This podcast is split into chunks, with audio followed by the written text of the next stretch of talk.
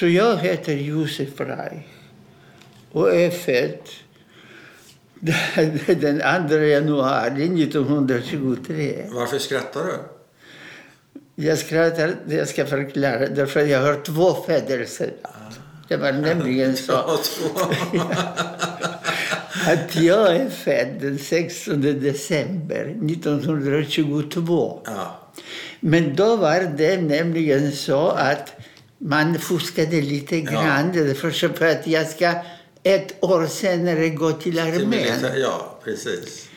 Det var rätt så vanligt. Ja, det var så vanligt. Så var till och med visan. Det kommer en jude till rabbinen och säger jag har fått en son. Ska jag skriva honom två veckor tidigare eller två veckor senare?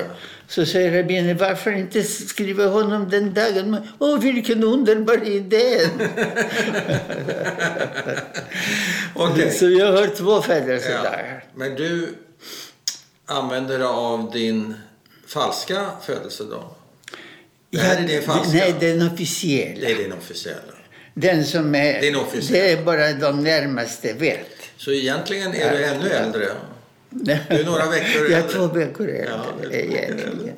Berätta om din Ja. familj, dina föräldrar. Ja, då ska jag, det, var, det var helt underbara och inte typiska på den tiden. Det var nämligen så att, att em, min far, efter, efter när kriget, första kriget tog slut, var revolutionen, han kom tillbaka. De var båda födda i den här staden. Och de, den här... Den, den heter, vad heter stan du? Och på polska heter Krzemieniec. Och det är så det, det, den staden Ja. som heter det här. Och på ryska? På ryska Kremenets. Och nu heter det Kreminets. Det ukrainska, därför att det ligger ju i Ukraina nu. Och eh, tyskarna, vad hette det tyskarna? det, Det det var aldrig ockuperat av, av tyskar. Nej, okej. Det var rysk Ja, faktiskt. ja, det här. det fick, okej. och, och det var rysk klubb också. Rysk? klubb som, eftersom det var många resor i vår stad. Det var lärare till alla skolor Ja. och så vidare. Och vi bjudna, var bjudna alltid dit. Ehm, därför att far var ju officer i Italiens armén. Och då faktiskt var inte formella medlemmar men alltid välkomna där. Var det ovanligt för judar? att Det var vara- ganska ovanligt att han, kom, att han var officer. Det var Han kunde inte vara mer än kapten. Men kapten var han i alla fall. Ja. Både de kunde polska. Men hette- det djupare, som precis hos mig också var Ja. det så. Och det är fortfarande, det är många, de dikter och till och med höll på som jag kan utan till fortfarande. Så det är ryska. Det är ryska? Ja. Kan, kan vi få höra ett, en Ja, ska jag säga. Ja. Det är helt underbart. Det är inledning till Pushkins poem Ruslan och Ludmila. Ja. Där han faktiskt i kort dikt kunde på något sätt berätta om olika folksagor som var. Ulukamorja, Dub Zelony. Золотая цепь на дубе том, И днем и ночью кот ученый Все ходит по цепи кругом. Пойдет направо, песнь заводит, Налево сказку говорит, Там чудеса, там леший бродит, Русалка на ветвях сидит, Там на неведомых дорожках Следы невиданных зверей. Избушка там на курьих ножках стоит без окон, без дверей. Там лес и дол, видения полны. Там о заре прихлынут волны на брег песчаный и пустой, и тридцать витязей прекрасных на брег чер- чередой выходят ясные, и с ними дядька их морской. Bravo! kan man få en sammanfattning på svenska, пожалуйста? Ja, sammanfattning, det är nämligen så att vid, vid havet så står en ek. Och på den eken, den gyllene kedja, så går fram och tillbaka går en alert katt. Går katten till höger så berättar han en saga, går till vänster så sjunger han en visa. Och det är olika mirakel som skedde där. Och då berättar man olika folksagor. Liksom en troll som går i flogen, en sjöfru som sitter på någonstans. Och då så spår av, av djur som inte finns och så vidare. Och så vidare. Och det, Va, vad hette mamma och pappa? Pappa heter Alexander Reich. Reich. Och det, min son har fått det här namnet. Och det var som min kamrat och vän. Och Din- helt din underbar pappa? person. Ja. Kamrat och Och vän. när var det så att när han kom tillbaka Och vad efter vad hette kriget. mamma? Mamma heter Sofia. Man, man kallar henne Sonja. Det alltid i, i Ryssland var det smeknamn som var. Ja, Sofia så. Ja. Och precis som min son eh, faktiskt hette då Sasha. Ja, Alexander. Ja, Alexander. Och du skulle berätta när pappa kom tillbaka från Där kom han tillbaka kriget. så blev han chef för en sån. Han byggde egentligen sånt kraftverk i vår stad som fick elektricitet. Och han blev chef för det och fick Gyllene korsen av polsk regering. Men efter någon tid så mm, kallade myndigheter på honom och sa på den posten så det skulle vara bäst att ni byter religion. Min far svarade att jag kan inte byta därför jag har ingen att, att, att ge. Han var Ja, han var inte religiös. Till och med min mormor som var eh, glödande ateist, hon tyckte att religion är ett förhinder för, för um, särskilt kvinnor att utbilda sig. Så hon var den äldsta i familjen och far var lite mer förmögen. Men hon tvingade honom att alla, alla hennes syskon fick akademisk utbildning. Men vad svarade din pappa då? Han, han ville inte göra Och det. vad hände då? Han slutade med det. Men det var så att i skolan bildades och det var för eh, det kostnader som eh, täcktes av en, en amerikansk liksom, judisk organisation, Join, heter det. Och det byggdes en skola för mm, judisk ungdom Aha. som skulle lära sig någon yrke. Så det var pojkar och smed, finsmed och flickorna sy och andra saker. Ja. Och då bad honom att vara rektor för den här Är skolan. det här 20-talet? Ja, och det var liksom på 20-talet. Som, eh, Och sen var hela 30-talet Ja. Vad som var rektor i Ja. den här Vad, skolan. vad jobbade mamma med? Mamma var tandläkare och hade sån egen mottagning. Och, och, när det, och, och, då, och jag gick till grundskolan, Ja. färdigt, polska. Till och med fick hjälp från början liksom att lära sig mer polska, men sen gick det liksom lite mer Ja. automatiskt. Sen var det så att i, i, i den, eh, vår stad, som var, det var 1805, så grundades en sån kulturcentrum som bestod av en gymnasieskola, en lärarhögskola, tre såna jordbruksskolor och så vidare och två grundskolor. Och då kunde man efter grundskolan söka inträde till den här gymnasieskolan. Men det var regel, numerus clausus heter det. Bara 10 procent kunde vara judar Ja. och 10 procent ukrainare.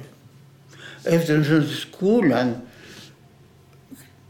var stängt bildades 1805. Men 1830 så var uppror mot rysk ockupation. Så stängdes skolan. Men den kriget tog slut på den personliga order av polske starke man Józef Piłsudski. Öppnades skolan Ja. och fick absolut liksom det här självständighet, Ja. ekonomisk och annat. Ja. med, med skogar och åkrar och så vidare. Och så, vidare. så skolan hade sin egen ekonomi. Kunde anställa faktiskt lärare som de ville. Handplockade på, i hela Polen.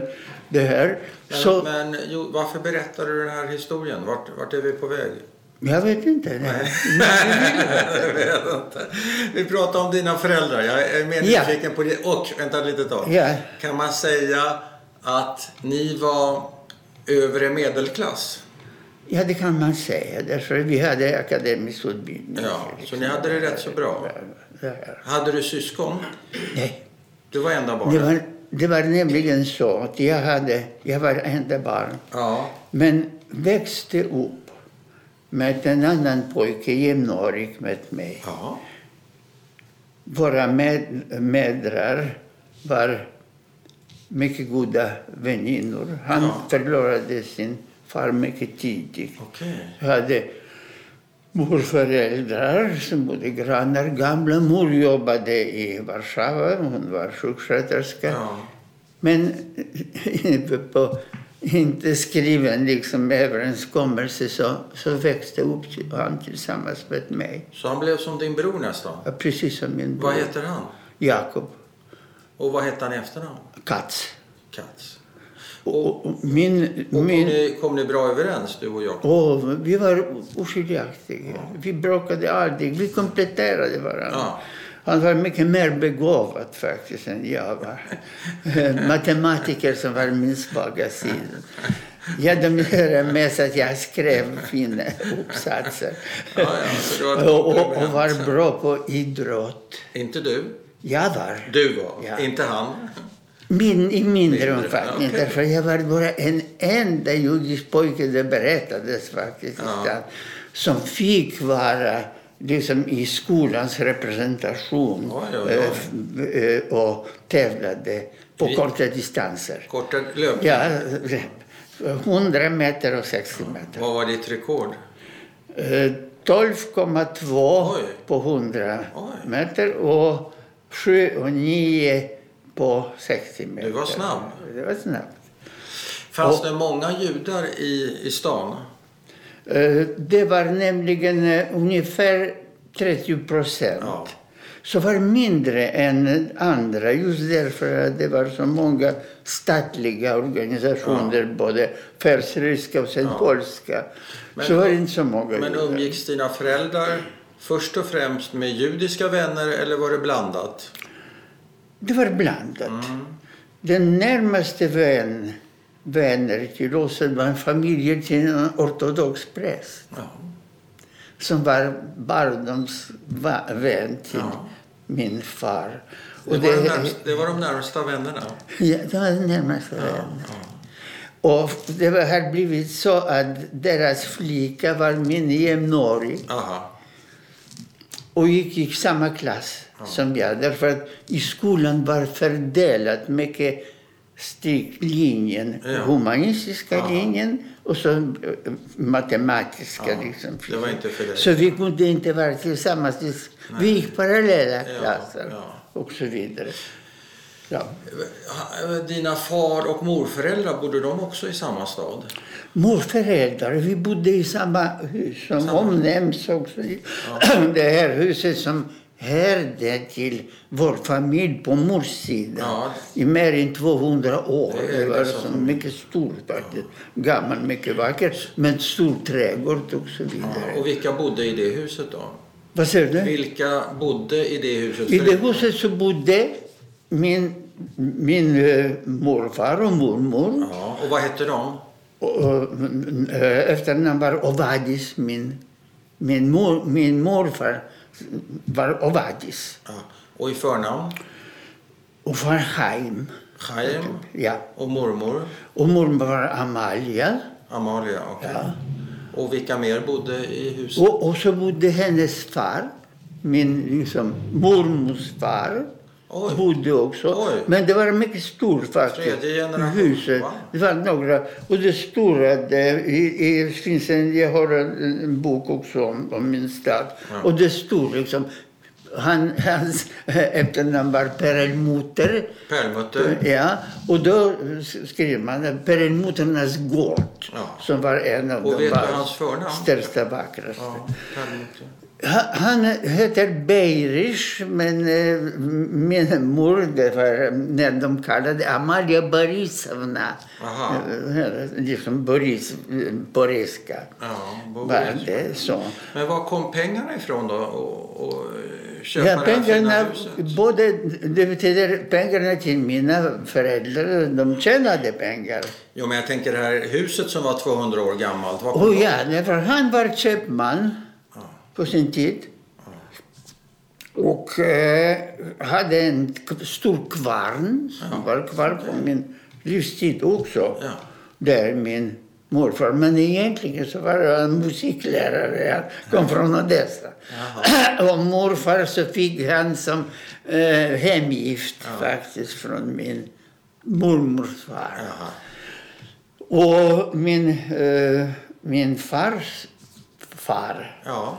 Var bodde, Var- bodde de? Farfar och farmor? i en annan stad. Farmor kände jag aldrig hon, Okej. innan hon dog, innan Ja, jag blev född. ja. Och farfar, och det var en liten stad, 30 kilometer från, Ja. från min stad, Sjumsk heter den. Aha. Han hette Reich och ägde också en sån vattenkvarn, mycket stor. Vet du hans förnamn? Ja, det måste komma. Abraham. Ja, ja bra. Men han var inget troende också. Och ytterst osympatisk. Varför, varför inte? Jag vet inte. Men med motsats till mina morföräldrar som var underbara människor. Ja. Men och, det var... Men gifte han om sig farfar? Han gifte om sig. Men eh, min far ville inte veta av honom. Det var nämligen en sån tragedi som är eh, äldsta bror till min far Ja. var förälskad i sin tid till någon ukrainsk flicka. Ja. Vi gifte sig med henne. Ja. Men hans far, trots att han var själv icke troende, men ville inte göra det. Det slutade tragiskt. Den här bror, som jag har aldrig träffat, det var Nej. innan jag Nej. född. Han begick självmord Oj, på grund av det här? på grund av det här. Oj. Och då ville inte min far, min sin far, ha någonting att göra. Oj. Men eftersom han, het- den här, min farfar, var rik och då var judar, det var en särskilt område när de kunde bo eller inte kunde bo. Men eftersom det var liksom, han var köpman första kategori, kallades för Gigi, så min far kunde studera i. Men han ville inte ta pengar av honom. Nej. Han jobbade parallellt. Men återupptog de kontakten någon gång? Ja, innan han dog. Eh, farfar? farfar. Han ägde några hus som hade mina fastrar. Jag hade två fastrar. Ja. Så innan han dog så bad han min far att, att hjälpa de systrar och, och ärva den här kvarnen, den här i den Sjumsk och så vidare och administrera den. Det var mycket stort, det var 30-40 anställda Ja. där. Så sina anställda betraktar han mycket bra. Okej. Men annars så han provocerade faktiskt folk.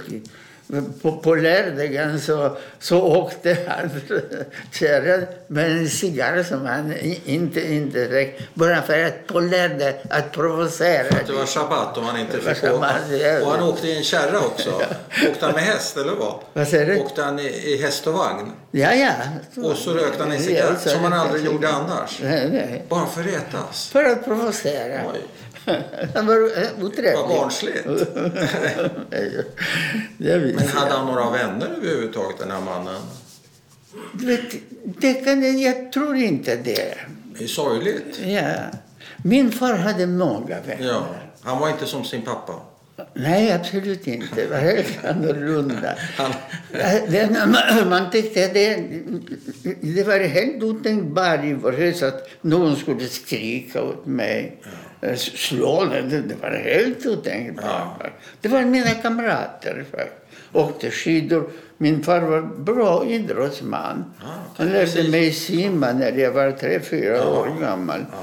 Sen räddade mitt liv det åtskilliga gånger. Det här, den fysiska som jag fick. Och särskilt i skolan också där. vad är ditt första minne? Det, det, det är intressant. Första minnet var att jag ägde en, en liten, min egen, då, liten vit hund. Ja. Och så plötsligt så kom min far bärande och det var en tupp som slog min hund. Och hon, och hon var blödde Oj.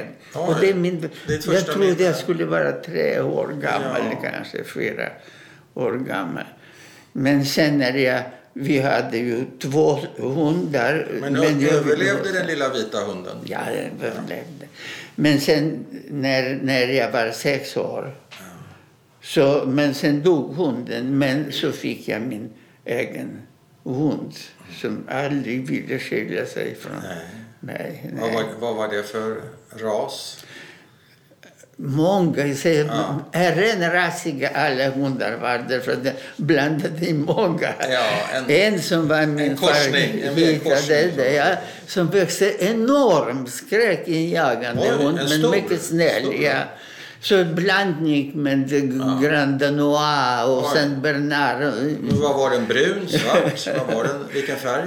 För, äh, äh, han var grå. Grå? Okej. Och sen, och sen Och min... vad, hette, vad hette hunden? hunden heter eh, Homo. Där min att han var så klok som en människa. Homo.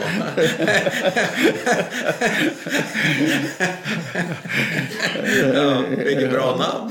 Och sen nog. eh, ärvde vi efter en, eh, en, eh, vän till min far som hade en boxer Jaha. som kom och lekte med våra hundar. Ja. Men sen dog han plötsligt, var ensam, så vi tog den här. Men hur många hundar hade ni hemma? Tre, och sen var det min, min egen. Jaha. Min egen det var rolig också. Det var en sån polsk överste, pensionerad, som hade två svarta spetsar. Ja. Han och hon. Och jag skulle få en valp. Av dem skulle vara svart spets. Men, så jag fick en valp som present. Men han var mycket större än sina föräldrar och inte alls någon spets. Nej. Så kanske var det en mamma som gjorde någonting som hon inte borde. Men. Ja. ja. men, Men var... bodde ni i en stor lägenhet? För det, ni hade väl alla hundar? Och en mycket större. Det var enorma, stora rum som det gick inte att värma upp egentligen. Det var mycket kallt på, på vintern. Aha. Men, eh, Men det fanns väl kaminer? ja, det, det var också med ved också. Ja, ja. Men det gick- det var ja, så kom liksom det här.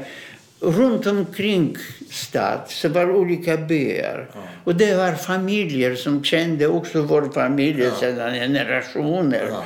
Som vi fick liksom mjölk och sådana produkter från dem. Aha. Precis som ved och så vidare. Ja. Och så vidare. Och det var goda relationer. Och den här prästen, han eh, hamnade i, i samma bataljon som min far var under kriget som bataljonpräst. Ja. Sen blev han förälskad till en balettdansös. Och fick inte lov att gifta sig med henne. Det officer skulle man då. Och min far försvarade honom Ja. Sen blev han avskedad från armén, och men kunde vara som präst Ja. Fortfarande. Och det var den första familjen som jag kom. När kriget var fortfarande och jag hade möjlighet att komma till min stad. Så det första, så jag gick dit.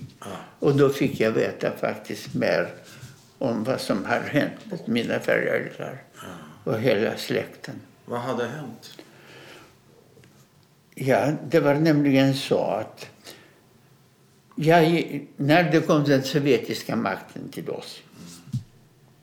Och det var ju 17 september 39. Ja.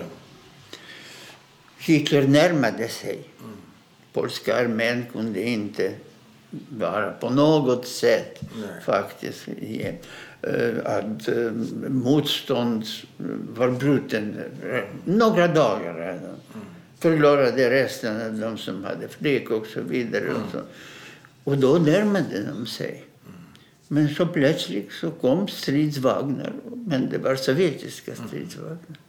Och då var folk glada, faktiskt, judar. Han, han var bättre än Hitler. Och mina lite naiva föräldrar som trodde på socialismen och var med aktiva i student, såna cirklar, revolutionära, där i Ryssland. Och då visade det sig plötsligt så började de arrestera folk. Polen, efter krigspolen var aldrig någon verkligen demokratisk stat. Men, men man måste göra någonting för att hamna i fängelse. Men här arresterade man familjer till polska officerare. De som kände, liksom, eh, kände sig rikare än de andra, präster och så vidare. och så vidare. Så började, och framförallt de före detta ryska officerare. Så vi kunde inte sova faktiskt därför vi var rädda. Att de, sen visade det sig att de som var, behövdes, hade akademisk utbildning, ingenjörer, läkare och så vidare, de lämnades i fred. Och judar? Ja, det, var det, det, det ingen skillnad faktiskt. Det var Det var bara ingen skillnad. det, vi fick nya makthavare som gjorde vad de ville. Ja. var fortfarande butiker, till och med judiska butiker. Och jag kommer ihåg det så mycket klart. Det gick en som var åklagare klädd i en sån päls, eh, kvinnlig päls och hade två väskor.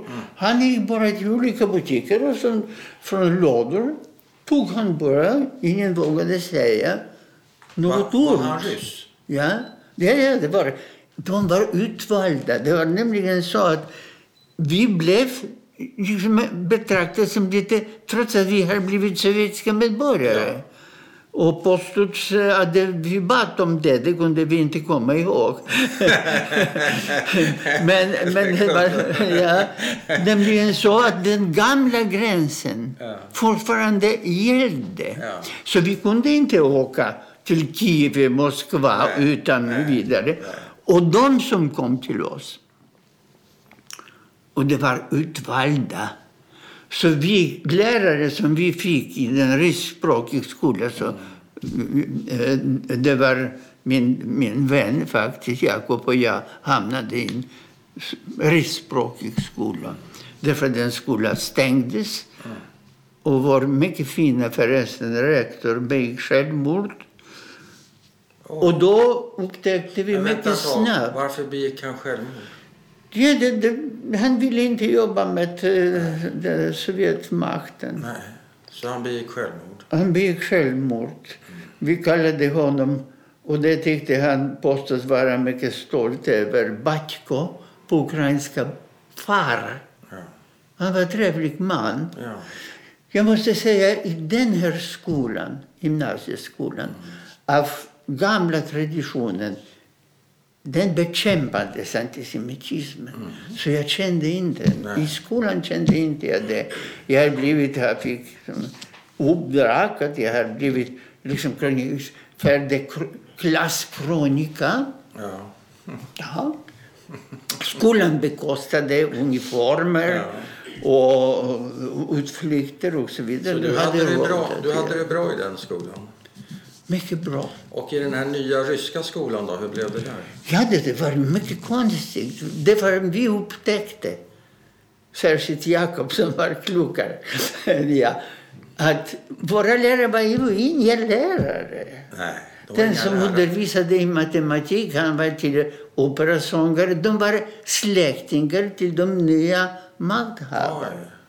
Och den här kvinnliga domaren, hade hon också några särskilda kontakter med makthavarna? Eller hur kom hon, hon du vet, du berättade om en domare som gick... Ja, det, det, det, han, han var ju från dem. Han var från dem. Från dem. Det var nya Det var makthavare. nya makthavare. Var- vi vi visste ju ingenting.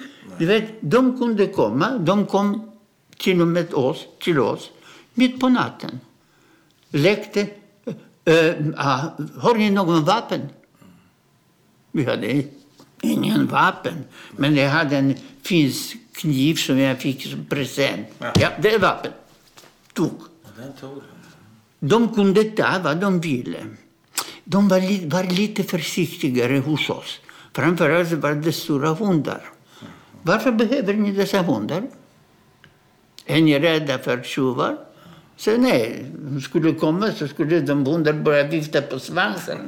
De var snälla hundar. Men eh, Men kom de flera gånger? ett, sen fick de veta någonting. Far var känd för sina socialistiska sympatier. Och han fick jobb. Från början så skulle han vara rektor för en teknisk skola. Sen kom från Sovjet någon, men han fortsatte som lärare i tekniska ämnen. Mor har blivit av med sin, liksom det här som hon hade. Det här, ja, tandläkare. tekniker, men fick jobba i, i kliniken som i den statliga kli- kliniken som, som tandläkare. Men det fick inte vara några privata tandläkare längre? Nej. Nej.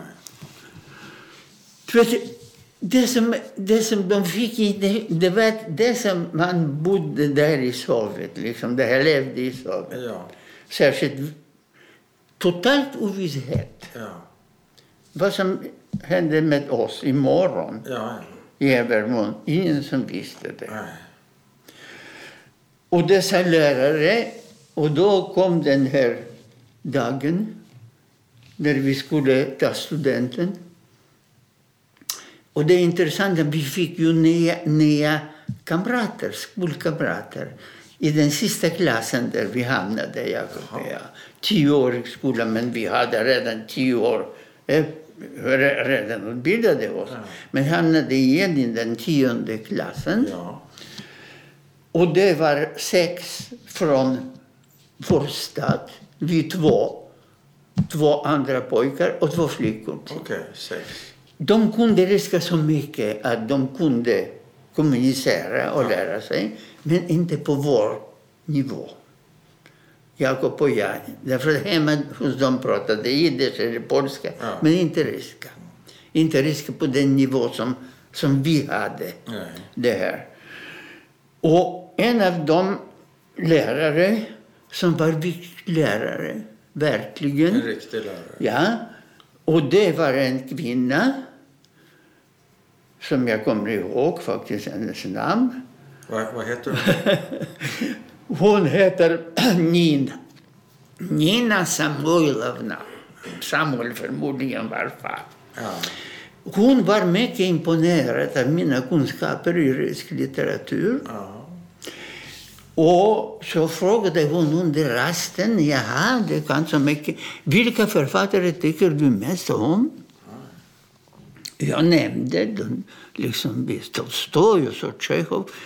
Men sen nämnde jag två namn. Ett, en, en var liksom Merezjkovskij. Och då sa han, men, men det är ju folkfiende. Och Merezjkovskij, men han var historiker framför allt, mycket omtyckt. Har skrivit en underbar faktiskt trilogi, sysslade med italiensk renässans. Ja, Hans var- poem, Nu var han. Och så Bunin som fick Nobelpris. Ja. Och Merezjkovskij var nominerad till Nobelpris. Men så fick Bunin det här. Ja. Så har ni några böcker hemma? Jag stod ja, ja. Jag hade Merezjkovskij så fina pärmar. En poem av Merezjkovskij så, så kan jag utan till. Men ja, gå hem. Säg ingenting vi har pratat. om. ni måste bränna dessa böcker. Hon, och, och det som jag säger, det är allvar, sa hon. Och jag kom och berättade och mina föräldrar var mycket ledsna. Och min far sa att man, när man börjar bränna böcker, sen bränner man människor också. Sa pappa Och det? det var profetiska gjort, ord. Som eh, tyvärr, det var så. Men den dagen, Men hon sa det för att ja. det var ett vänligt råd. Absolut. Ja. Nej, nej. Hon, hon, hon Även tyckte... om det var hemskt. jag har gjort en del där som hon tyckte om. Ja. Har skrivit och så vidare. Så hon ville- hon ville hjäl- hjälpte henne. ge dig ett råd, Li, alltså. Lite grann, ja. Så vad, vad händer med de här böckerna med de vackra pärmarna? Brände i trädgården. Hur många? Ja, det var många böcker som vi brände. För säkerhets skull. Vi förstod att Vem gjorde det här? Du och Jakob? Ja, min far och Jakob var med. Men det var nämligen så att Men när hur- de pratade hur, med hur, varandra... Hur tog han det här, pappa?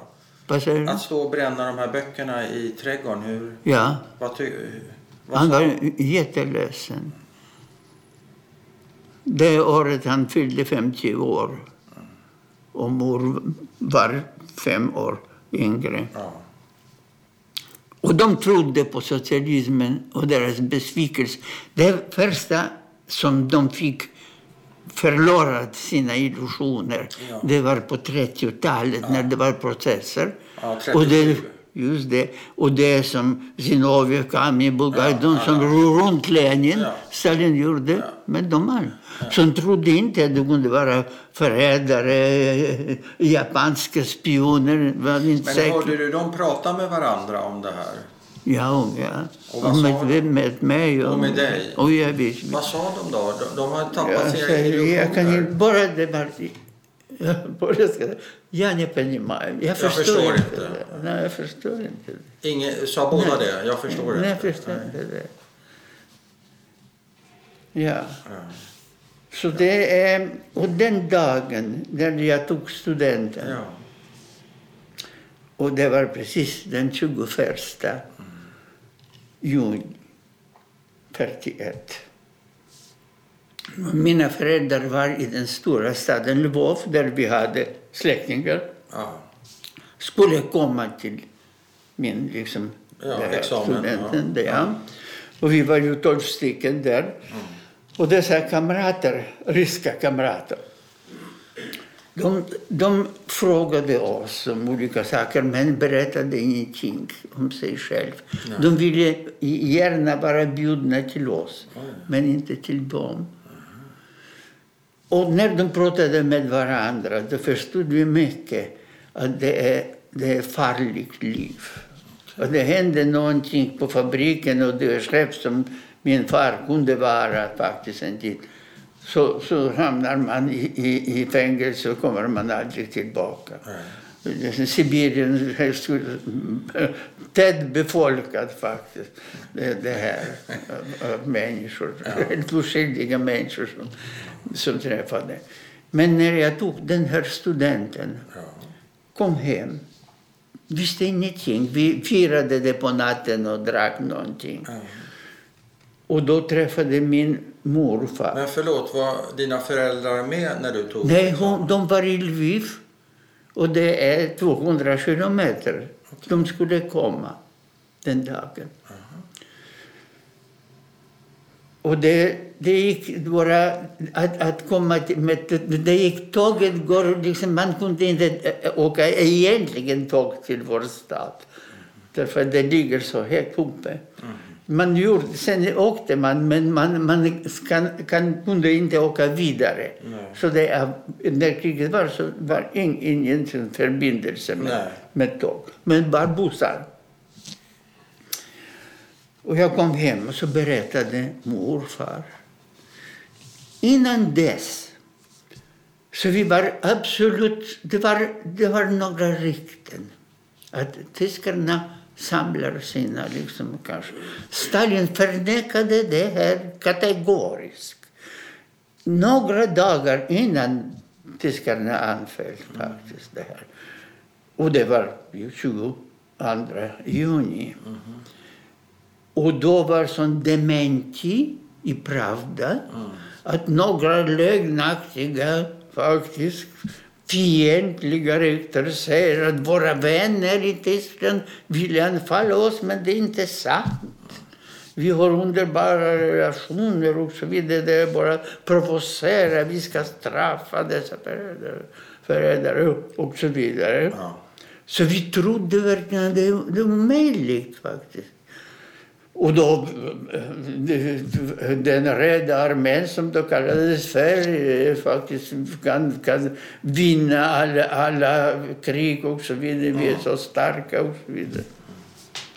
Men vad gjorde dina föräldrar i Lviv? Ja, de var på besök och hade semester hos våra, och de skulle komma. Och jag gick med tre hundar till den här busstationen. Och så kom bussen och så kom unga människor där, men inte mina föräldrar. Andra natten, samma sak.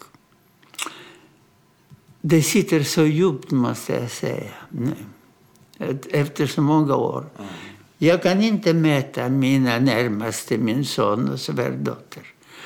Efter, om de kommer med tåg eller flyg och så vidare Sonen jobbade i 60 olika länder. Du kan, inte, du kan inte möta någon Nej, därför att om de inte visar sig med detsamma Ja. så jag är, jag är svimfärdig. Jag är sjuk. Jag kan inte, det, det sitter så djupt att jag väntade med sån... Jag trodde inte att jag skulle kunna leva utan mina föräldrar som jag älskade så mycket. Nej. Och de kom inte. Och jag fick, men då fick vi veta, kom springande till oss uppe där. Vi bodde där på slutningen. Ganska högt uppe, inte i själva stan. Var det här. Så kom en pojke som berättade att ukrainska nationalister började som var i komplott med, med tyskar och fick uppdrag. Och, och, och, i, i, och det var ukrainsk pojke som kom. Så hans bror var med i den organisation som skulle döda framförallt värnpliktiga judar och polacker, om det fanns såna, och ryssar. Och vi var båda två, Jakob och jag, på den här listan också. Oj.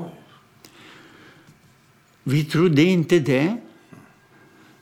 Men sen kom en judisk pojke som var redan sårad, som vi kände, sårad i armen. Kunde fly, kom upp. Vi beväpnade oss med knivar.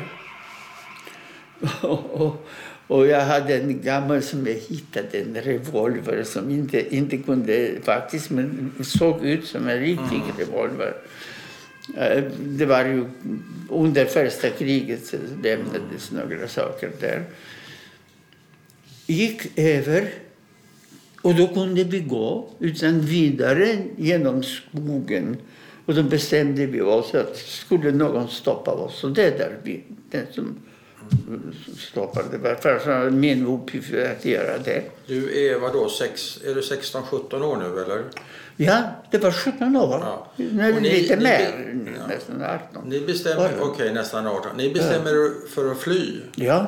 Men hinner ni packa ihop någonting? Nej, nej, ingenting. Precis som det stort. I sommar. Är det sommar? Det, det, precis, i sommar. Och ni sticker bara så Ingenting. får höra det här? Nej. Hinner du Jag berätta? fick bara, du vet, och så av mina morföräldrar. Ja, hinner du prata med dem? Ja, och ja. Och jag fick, och de ville att jag skulle gå. För de förstod, De förstod allvaret. De, de, de redan förlorade. Det var nämligen så att, om jag berättar också, det är därför det, det har en viss betydelse. Det var nämligen så att två, av mina morbröder Ja. när det var sovjetisk-polsk krig 1920 de an- anslöt sig till den sovjetiska armén. Sen hittade man en som stupade, en av mina morbröder. Och bredvid var en som kunde inte identifiera, men ansåg att det var Josef. Den andra? Ja, min morbror, andra. Så de begravdes, dessa två. Ja. Och jag gick med min mormor Ja. till hans grav Ja. och jag fick namnet Ja. efter honom. Josef. Sen visade det sig att han levde, gjorde en lysande militärkarriär, fick all, aldrig skrev till oss. Därför att man kunde, karriären att ha släktingar i utlandet, det, det var omöjligt. Det var inte bra. I Sovjet det var inte bra. Nej. Så vi var säkra på det, att han inte lever. Han har blivit sen chef för en militärskola, regementschef.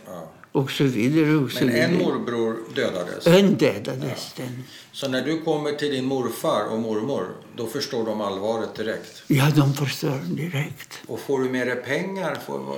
Ja, jag hade lite pengar som de hade. Fick vi allt faktiskt i rubler det här. Ja, några goda råd? Ja, och så Får ni några goda råd? Ingen, de var så förtvivlade. Inga råd. Det är bara fly. Det är bara fly. Och när vi vart, ska kom ni, vart ska ni fly? över gamla gränsen till Sovjet, österut. Till Sovjet? Men dit så kom... Vi samlades 10-15 stycken där. Ja. Och då kom först bil och det var en komsomolsekreterare från stad.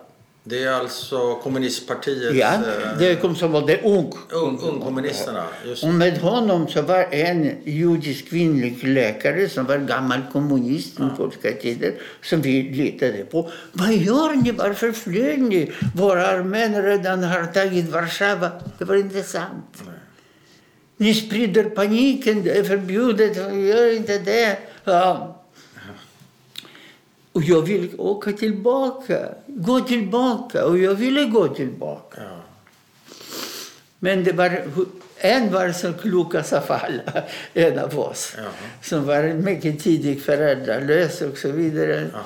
Så han låtsades vara sjuk. Ni kan inte lämna mig här. Vi övernattar och sen får vi se. Vi, när vi övernattade låg där någonstans på, på låg och visste inte vad vi skulle göra. Så visade det sig att i den här lilla byn egentligen vid gamla gränsen som var förbjudet att gå över. Men de flydde. Alla sovjetiska liksom flydde. Så vi förstod att det hände någonting och sen fick vi veta att de som har kommit tillbaka dödades med detsamma. Där. Och så kom, sen kom en annan militär och sa att ja, vi är ju värnpliktiga allihopa, mina vänner, efter studenten. Ja. Så kom en bil, liksom behällad bil, och så färdades oss till en, en lite större stad. Och då väntade vi oss att nu ska vi få liksom det här, uniformer, gevär och så vidare, bli införlivade Mm, i den sovjetiska armén. Sen fick vi veta att nej, mina vänner, ni är mobiliserade.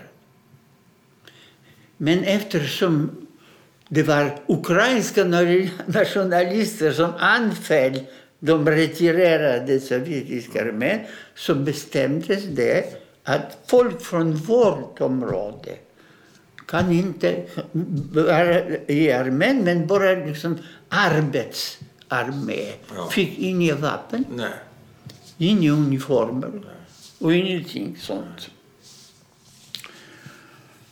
Och verkligen, och då färdades vi till en lite större stad som var så en knutpunkt. Det var några linjer. Liksom Men är ni i Sovjetunionen nu? Jag är fortfarande i Sovjetunionen. Där.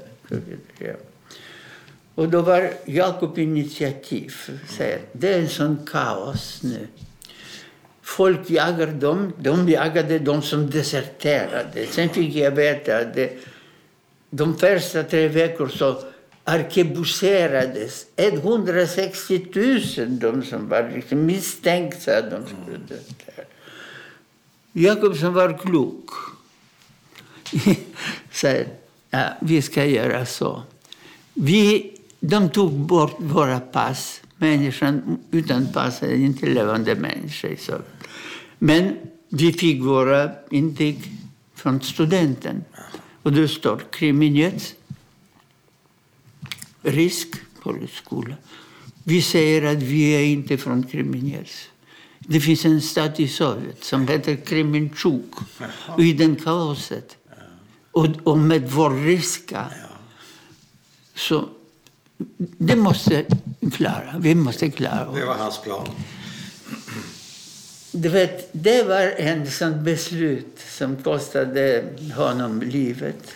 Klart, han stupade senare. Jag har aldrig ångrat det. Jag trodde aldrig att de skulle liksom på något sätt få veta verkligen. Med mitt ryska, ryskspråkig skola och olika tecken som vi hade, märken och så vidare. Mm. Så jag har hamnat i sovjetiska armén. Mm. Fick gevär 1891 30. Det, Är det modellen det? det kallas det här. Som jag kunde faktiskt, jag kunde behärska det mycket bra. Och Jakob också? Ja, vi, vi tog gevär. Bara jag hade lite, lite ställt. Jag hade en diplom som jag har vunnit tävlingen i skytte. Jag, jag var från, från början liksom det här långskytt. Och då kunde jag se bra och skjuta bra. Men vad, vad händer er sen då, Jakob och dig? Ja, att vi flydde precis som de alla andra. Panikartat flykt. Ja. Med Men stopp i- någon gång. I uniform alltså? I Och uniformer, vapen? gasmasker och Vapen, spadar vapen. och vapen. Och ingen stoppar er? Lite patroner, men inte många. Men ingen stoppar er? Nej. Vi, vi var med de andra. Ja. Ingen räknade, ingen stod... Det var totalt kaos. Kaos. Men Josef, vart är ni på väg? Till Moskva. Okej. Hur långt är det mellan... Ja, det, Till det är långt, men det, det var olika uppehåll här och där och till, till, åt sidan en gång och så vidare. Men vi visste inte, du vet på den nivån så visste man ingenting var vi är på väg. Hur lång tid tog det då? Ja, det var några veckor egentligen innan vi kom närmare Ja, Moskva ja, och var fortfarande tillsammans. ja. Men så var det så att åt, uh, obehindrat totalt så kunde bomba uh, tyska liksom flyg oss. Aha. Och jag blev sårad Ja. i, i benet. Ja, av vad då? Granatsplitter eller vad? Ett kulan från en kulspruta som fastnade och, och det var svårt att ta av det här. Jag hamnade i en liten stad nära Moskva Mm. På sjukhuset och de, de misslyckade försök att ta den här. Ja. Så bestämde sig att det är, och sen fick jag veta att det var sån order att amputera om det finns bara risken för infektion så amputera det här. Så, så bestämde sig att de ska ta bort lite över knän. Och var förtvivlad och bad en ung kvinnlig läkare, vad ska jag göra med ett ben? Jag har ingen familj nära. Eh, På något sätt så de rensade det här. Och sen var det annan påhitt, nämligen att mm, jag var på sjukhuset. Det, det vill inte läka faktiskt, men levde. Sen, sen bestämde sig att det är inte bra att direkt från sjukhuset skicka till fronten. Aha. Så vi är någon sån medel och det kallas reservregementet. Mm.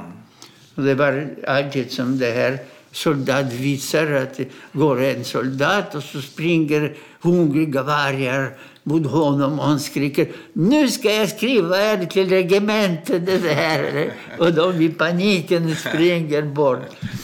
Men var Jakob med dig på sjukhuset? Nej, nej. Det Så ni, ni har kommit vi. ifrån varandra? Nej, och sågs aldrig mer. Ni ses aldrig mer? Nej. Vi hade, vi, vi, genom morbror så hade vi kontakt med varandra. Och vad händer honom? Vet, det som jag aldrig har blivit säker på. Det var nämligen att jag har förlorat kontakt med honom. Du vet, hur det var. Det var ju inget kuvert och ingen, inget frimärke. Sådana man, triangel och censuren läste ju allt. Och jag, och han fick mitt nummer genom min morbror Ja. där i Moskva och visste att jag har hamnat i det här senare. Har jag hamnat i, i, i det här reserv först, den här regementet. Och sen, hamnade, sen blev jag i andra områden. Han hade hela tiden, Ja, ja. jag skickade till honom. Han hade numret som jag tyckte inte om. Vad betyder det? Han hade Ja, han nummer, gick lik, liksom inte lik de andra numren. telefonnummer. Nej, det är inte nummer. Varje enhet hade sitt nummer. Aha. Och Man, tyck- man skickade inte adressen. Varför tyckte du inte om det numret? Den lik, det var inte, inte så, så många siffror som min. Jag började misstänka att det kanske händer någonting. Ja. Men han skrev. Och vi kunde skriva till varandra. Man kunde inte skriva till och med till vem du umgås med. Bara att jag mår bra Ja, och så vidare. ja. Och han visste senare att jag har hamnat Ja. i officersskolan senare. Efter det, när jag var sårad senare, sista gången där och hamnade, jag kunde inte vara längre vid fronten men hamnade som lärare i militära ämnen. Så jag skrev på den här numret som jag hade och skrev till enheten chef. Så jag, jag skrev att jag hade min nära släkting som heter Jakob Katz. Och, jag har, och det som skriver till er är officer, gardens officer. Och krigsinvalid. Och jag ber er att, att svara vad har hänt med honom. Kom svaret med mitt foto som jag har skickat till honom. Att jag levde faktiskt från Kaukasus där jag hamnade sen. Att er släkting har stupat. Med hälsning. Eh, Josef, Ja. hur slutar din period här i Sovjetunionen? När tar det slut och hur? Ja, jag har hamnat i, den, i Sovjet, var senare i Stalingrad. Jag sysslade framförallt med miner. Då var jag sergeant. Det var sårad igen. Vid fronten alltså, Stalingrad, 43? Ja, egentligen 42. Det är början av 43. ja, okej. Men då var jag sårad. Och då... Men det var lätt sårat. Det var det som sköt på mig faktiskt. Jag såg honom förresten. Och, och då samlade de fyra stycken som hade studenten och skickade oss till Moskva. Och där bildades en ny militärskola. Och då och skulle vi vara där och hjälpa med vår erfarenhet. Men skulle också utbildas till officerare. Jag förstår. Och där hamnade jag och tre andra. Och, och vi var, och det är eh, världsrekord. Vi har 120 stycken, men han hade i villan som, hade, som ägaren var den rädda greve Alexej Tolstoj. Och de löjtnanter som skulle vara plutonchefer, ingen av dem var i, i kriget. Nej. Det var barn till högt uppsatta personer som på så sätt räddade sitt liv. Ja. De var ganska, men de plågade oss. Vi, vi var hungriga, trötta och så vidare. Men sen fick jag den 19 mars så kallade kommissarien till mig och har sagt att dagen, staden där du är född, är befriad. Okej. Och när jag kom dit och kom till den här prästen. Och tillbaka till en familj som vi kände också. Mm. Och en pojke som hade hela tiden dagbok. Honoris. Och berättade mycket detaljerat. Att först arresterade de akademiker.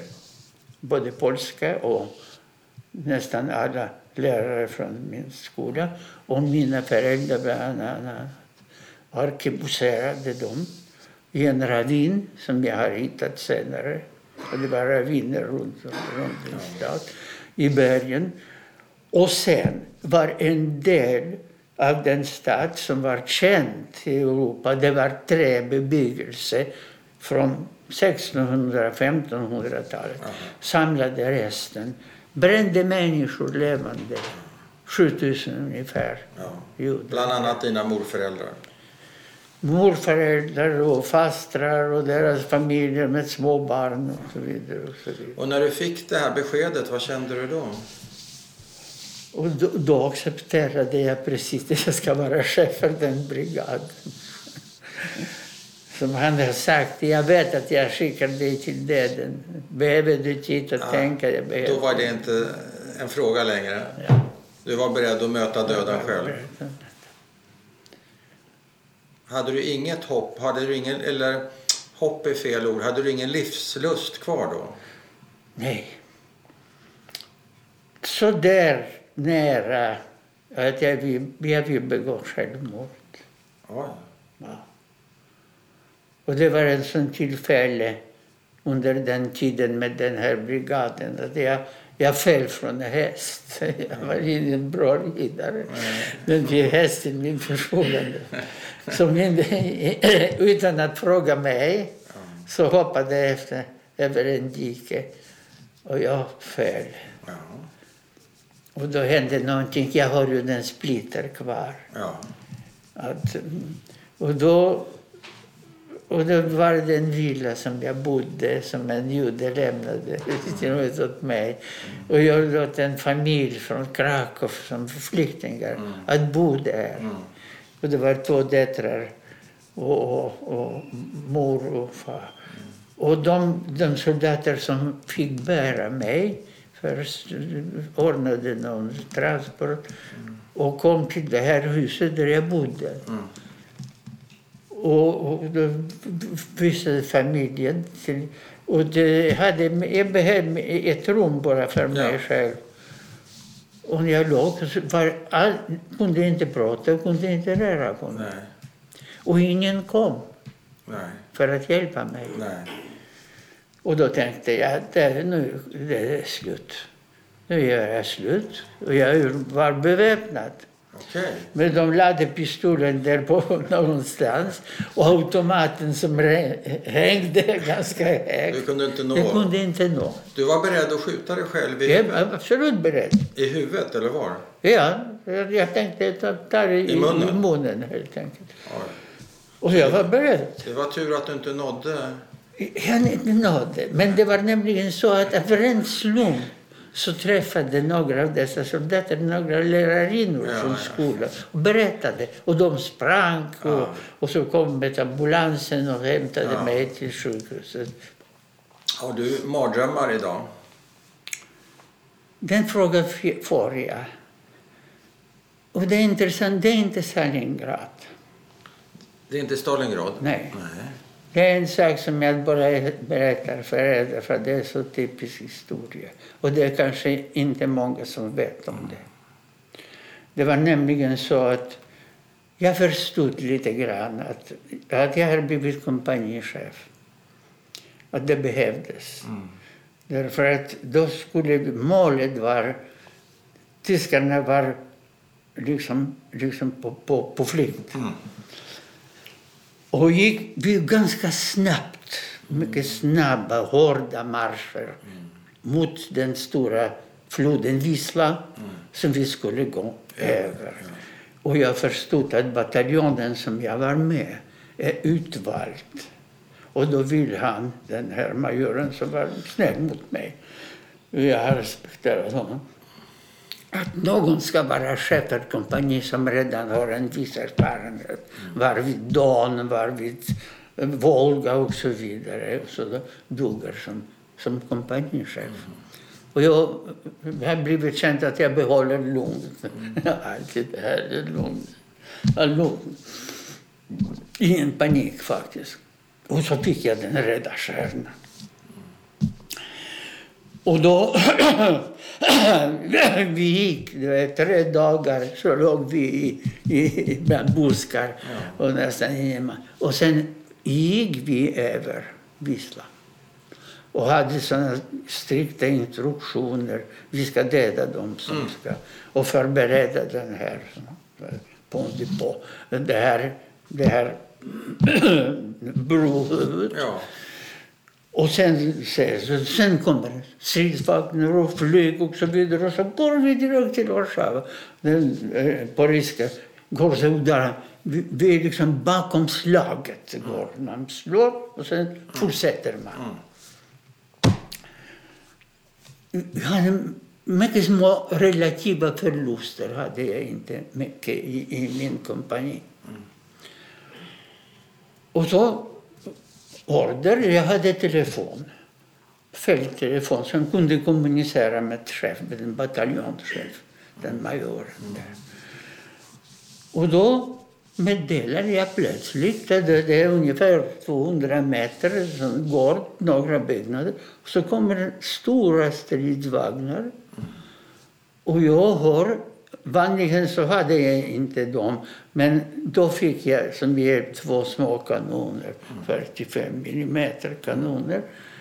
Så, så sa jag, men du har dessa två, jag, jag gav order att skjuta. Men jag ser ingen effekt faktiskt på, på de här. Nej.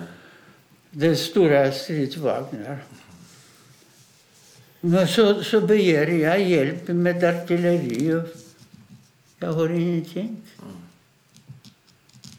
Så vad ska jag göra då? Mm. Vad du vill, sa han. Mm. Farväl. Прощай. Och så visste jag att det är slut. Mm. Och bakom floden, Wisla. Och då de började skjuta med allt de hade. Mm. Kulsprutor, kastarminer. Runt om mig, där folk och då exploderade någonting och jag fick det här splitter och, och föll. Och så annan så täckte mig och så blev jag medvetslös. Och när jag sen vaknade så var det redan mörkt, tyst. Tyskarna, jag förstod inte vad som hände. Nej. Tyskarna förmodligen förstod inte heller. Man gör inte sådana brohuvud för att, för att stanna. Nej. Då går man fram, för man fick ingenting. Förstod, förstod ingenting. Man hittade bara små grupper som gick med flyklampor. Och då, jag kunde inte prata, men hon på något sätt de förstod att jag lever. Och så tog de mig över Wisla igen till en stad, Garvolen. Där, där det låg sårade. Och, ja. Men det är inte många som... Är, jag, från min kompani, mm. som var 150 stycken, inte en enda människa som överlevde. Mm. Och då såg den här, kom den där adjutanten med läkaren och så, så sa läkaren, han dör precis. Då hårdigt. det är slut med honom och mig. Och då han tecknade. Och du hörde det? Jag hörde det här. Jag, här kunde jag. Ja. Men sen, sen var det någonting som lite i dimman. Men sen visade det sig att alla officerare som var sårade i lungorna mm. Fördes till norra Kaukasus. Det var sådana sanatorier på Men den här händelsen, återkommer den som en mardröm? Den kommer som mardröm. Så därför Fort, det här, eh, fortfarande? Nej, fortfarande. Inte så ofta. Du vet, det är oftare men förr? Det kommer, du vet, den känns totalt liksom att du kan inte göra någonting. Nej. Absolut Nej. inte. Och då, jag tänkte faktiskt inte på mig, därför det var ju den tiden som jag inte ville leva Men, i. men hade du... Eh, drömde du ingenting om dina föräldrar eller, eller din, din Oftast, familj? mycket ofta om mina föräldrar. Också? Ja, Fortfarande? fortfarande. Och vad drömmer du då? Och de levande. Att de lever? Ja. De är underbara människor. Någon har sagt till mig... Är, är, du, är du själv med i drömmen eller är det bara dem? Nej, jag själv är också med. Du är också med? Jag pratar med dem faktiskt. Och Jakob är med? Eller? Ja. Och vad säger du till dem? Pratar du på ryska? På ryska så vet jag, men vad har jag sagt? Man glömmer det mycket snabbt.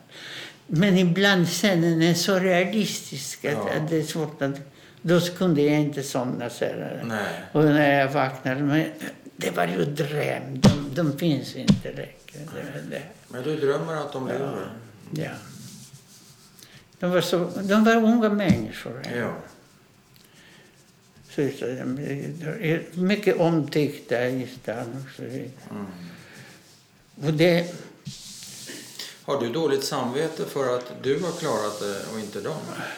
det inte Kan man ha det? direkt, nej egentligen. Jag har, jag har sagt, skulle det vara lättare för dem att, skulle att veta att de också dog? Nej. Jag räddades på något sätt. Ja. Liksom, det, här, det hände liksom över min vilja. Ja, ja. Han tog sig i armén och Ja. så var fortfarande. Men sen... Den här, det var den här känslan att eh, jag ska aldrig... Någon sa, kan du inte förlåta? Förlåta? Det kan jag inte. Absolut inte. Vad finns det att förlåta? Ja. Det, alltså, jag måste säga att jag fick veta i den stad Kremenets att en av dem, ukrainare som bodde där, var med. Så tänkte jag, nu ska jag gå och döda honom. Jag var beväpnad hela tiden. Förutom automaten så hade jag en pistol hela tiden. Där. Ska jag gå dit? Ja. Så gick jag. Gick. Så, så, jag, jag, så, till och med om de straffar mig så, så bryr jag inte mig om det här. Och då tänkte jag, så kastade jag en sten mot, mot, mot huset. Så han kanske kommer fram. Så, det hon, hans fru, kvinna. Och jag var stått med, med automaten. Hon, och hon förstod. Började skrika, döda inte mig. Jag har inte gjort någonting. Och vad är mannen? Jag vet inte det. Jag vet inte mina barn. Så. Gick tillbaka. ja. Det kunde jag inte göra. Någonting alls.